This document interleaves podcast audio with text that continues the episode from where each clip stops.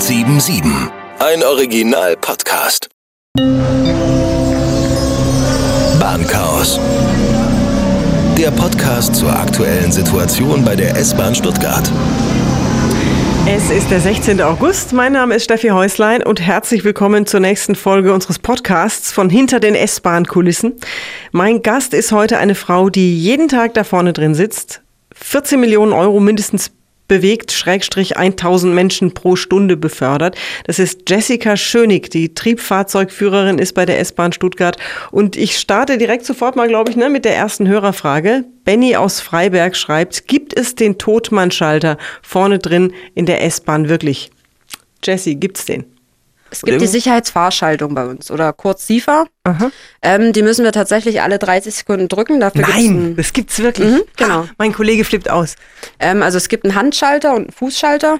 In der Regel haben wir den Fuß da drauf und dann halt alle 30 Sekunden loslassen und erneut drücken. Ähm, das ist eigentlich eher so eine Sicherheitsmaßnahme, falls der Lokführer wirklich mal in Ohnmacht fallen sollte oder so, dann tut nach 30 Sekunden der Zug, also wird zwangsgebremst bis zum Stillstand, dass auf jeden Fall nichts weiteres passieren kann. Äh, Ist dir das schon mal passiert? Äh, nö. Wow. Das ist ein Albtraum. Das ist so wie Radiofrühschicht und du verschläfst oder so. Mhm. Katastrophe. Okay. Gehört die Arbeitszeit zu den Knackpunkten bei deinem Job? Also wem würdest du jetzt sagen, komm ins Team, für dich passt das? Und wem würdest du sagen, nee, lass mal, du bist da nicht der Typ? Also die Sache ist halt die, du musst wirklich äh, körperlich dazu in der Lage sein, Wechseldienst zu machen, also Früh-, Spät- und Nachtschichten. Ähm, Habe ich jetzt tatsächlich vor der Deutschen Bahn ja auch nicht gemacht, weil beim Zahnarzt hat man seine Regelarbeitszeiten 8 bis 18 Uhr. Aber ich muss jetzt für mich sagen, ich komme gut damit klar. Ich weiß es nicht, es ist vielleicht nicht jeder dafür geeignet, wenn er jetzt wirklich seine regelmäßigen Schlafzeiten hat, dass er sagt, er geht um 9 Uhr abends ins Bett und steht um 6 Uhr auf. Das wird schwer bei der Bahn, muss ich ganz ehrlich sagen. Und man muss halt tatsächlich in Anführungszeichen ein ziemlich dickes Fell haben, weil eben es schon mal sein kann, dass Fahrgäste ihren Frust an dir auslassen. Ja, im Endeffekt, Musst dann argumentieren können halt oder entspannt bleiben. genau, entspannt bleiben. Also man darf das halt nicht an sich ranlassen. Wenn man das an sich ranlässt, dann ist es von Nachteil. Hattest du da schon harte Momente? Ja, tatsächlich schon. Also ich wurde auch schon mehrmals beleidigt, auch aufs Übelste beleidigt, aber im Endeffekt, man bleibt trotzdem nett. Es geht in ein Ohr rein und im anderen Ohr raus, weil was bringt mir das, wenn ich mich dann darüber aufrege, dann kriege ich auch einen hohen Puls und dann habe ich schlechte Laune und das will ich nicht. Ich finde es erstaunlich, dass du überhaupt so viel Kontakt hast zu den Menschen. Also meine Wahrnehmung war wahrscheinlich wie von ganz vielen S-Bahn-Fahrgästen bisher. Äh, der Triebfahrzeugführer sitzt halt da vorne drin irgendwo und da kriegt man eh nichts von mit. Da kommt ab und zu mal eine Durchsage und das war's. Ja. Wann ist dein Kontakt, wenn du ein- und aussteigst mit den Menschen? Zum Beispiel, wenn ich ein- und aussteige oder tatsächlich, wenn ich ähm, halt meinen Serviceblick mache an den Bahnsteigen, dann kommen auch relativ oft Fahrgäste nach vorne und fragen, ja, der Zug vorher ist ausgefallen, was mache ich jetzt, wie komme ich da und dahin? Ähm, natürlich tue ich, wenn möglich, jedes Mal antworten. Allerdings gibt es ja auch Fahrgäste, die probieren nicht dann vorne am Fenster ein Gespräch zu verwickeln. Und wenn ich aber am Hauptbahnhof stehe und äh, der Einsteigevorgang beendet ist, dann muss ich auch irgendwie sehen, dass ich zeitig wegkomme, weil hinter mir steht schon der nächste Zug. Ja, ja. In dem Fall kann ich dann nur sagen, bitte wenden Sie sich an die Aufsicht. Die hilft Ihnen auch gerne weiter. Was ist das Abgefahrenste, was dir jemals in dem Job passiert ist? Sechs Jahre ist ja eine lange Zeit jetzt. Ähm, Ja. Ich habe mal tatsächlich eine Tüte Gummibärchen geschenkt bekommen, einfach nur, weil die, weil die Dame gesagt hat, sie sind so wundervoll gefahren, hier haben sie eine Tüte Gummibärchen. Das fand Oh. ich wirklich lieb, muss ich ehrlich sagen, ja. Ähm, ansonsten im negativen Sinne ist halt tatsächlich, wenn es mal dazu kommen sollte, dass irgendwie Tiere auf, auf der Strecke stehen oder so. Das ist so etwas, was ich überhaupt nicht. Oh. Ja. Und Gott sei Dank, wenn es Tiere sind und keine Menschen. Also auch wenn das natürlich passiert. Ihr habt ja sicher auch Betreuung, wenn ein Selbstmörder ist Ja. oder so. Aber wie kommt man da überhaupt klar? Hast du, kennst du Kollegen, denen das passiert ist? Mm, Also mir ist es nicht passiert bis jetzt, toi toi toi. Hm. Ich wünsche es auch meinem ärgsten Feind nicht. Ähm, ich sag mal, es ist eine schlimme Situation für jeden, aber jeder reagiert anders auf dieses Thema.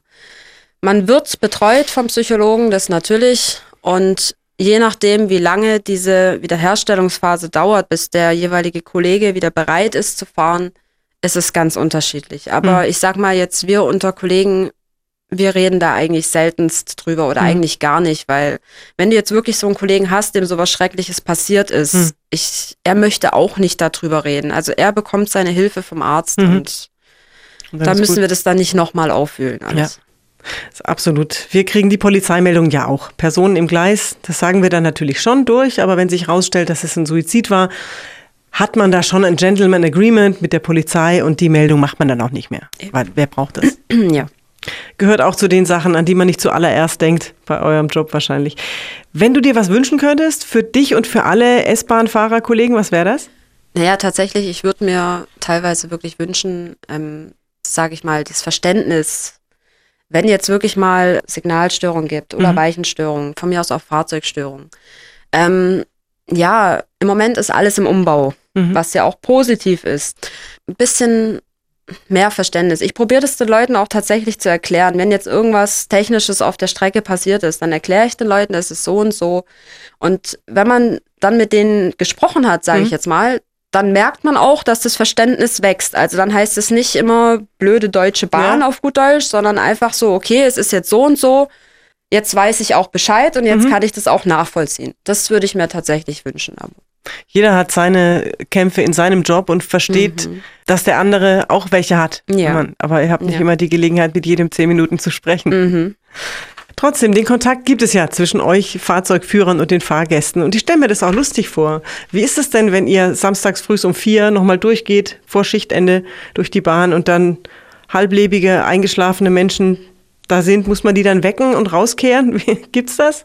Ja, ist tatsächlich schon vorgekommen. Also ich meine, ja, was soll ich sagen? Es, man kann einschlafen, wenn man ein bisschen zu viel getrunken hat, ist ja logisch die benehmen sich alle harmlos. Sie sind mhm. halt einfach betrunken und eingeschlafen und dann wächst du die und sagst, hallo, Endstation, Sie müssen dann bitte einmal aussteigen. Herzlich willkommen in Kirchheim. Genau. Und dann heißt es, ja, hier wollte ich gar nicht hin, ich wollte eigentlich nach Stuttgart. Mm, ja, blöd. Wie kommen nee. die dann da weg? Na gut, die setzt man dann in irgendein Taxi oder so, ne? Entweder das, sie setzen sich freiwillig in ein Taxi oder halt sie müssen warten, bis der nächste Zug zurückfährt. Also ja, ja, gut, ist an den Wochenenden ja Gott sei Dank so, dass wir da nicht mehr genau. bis morgens um fünf irgendwie warten müssen, sondern genau. dass da gleich was geht. Dann kommt eine letzte Hörermail jetzt noch. Bahn at die neue 177.de. Ich habe eine Frage zu den S-Bahn-Durchsagen, schreibt Enzo aus Lenningen. Er schreibt, ich sitze in der S1 und es kommt eine Durchsage und alle schauen sich irritiert an, weil niemand ein Wort versteht. Warum sind die Durchsagen oft so vernuschelt? Warum, Jesse? Mm.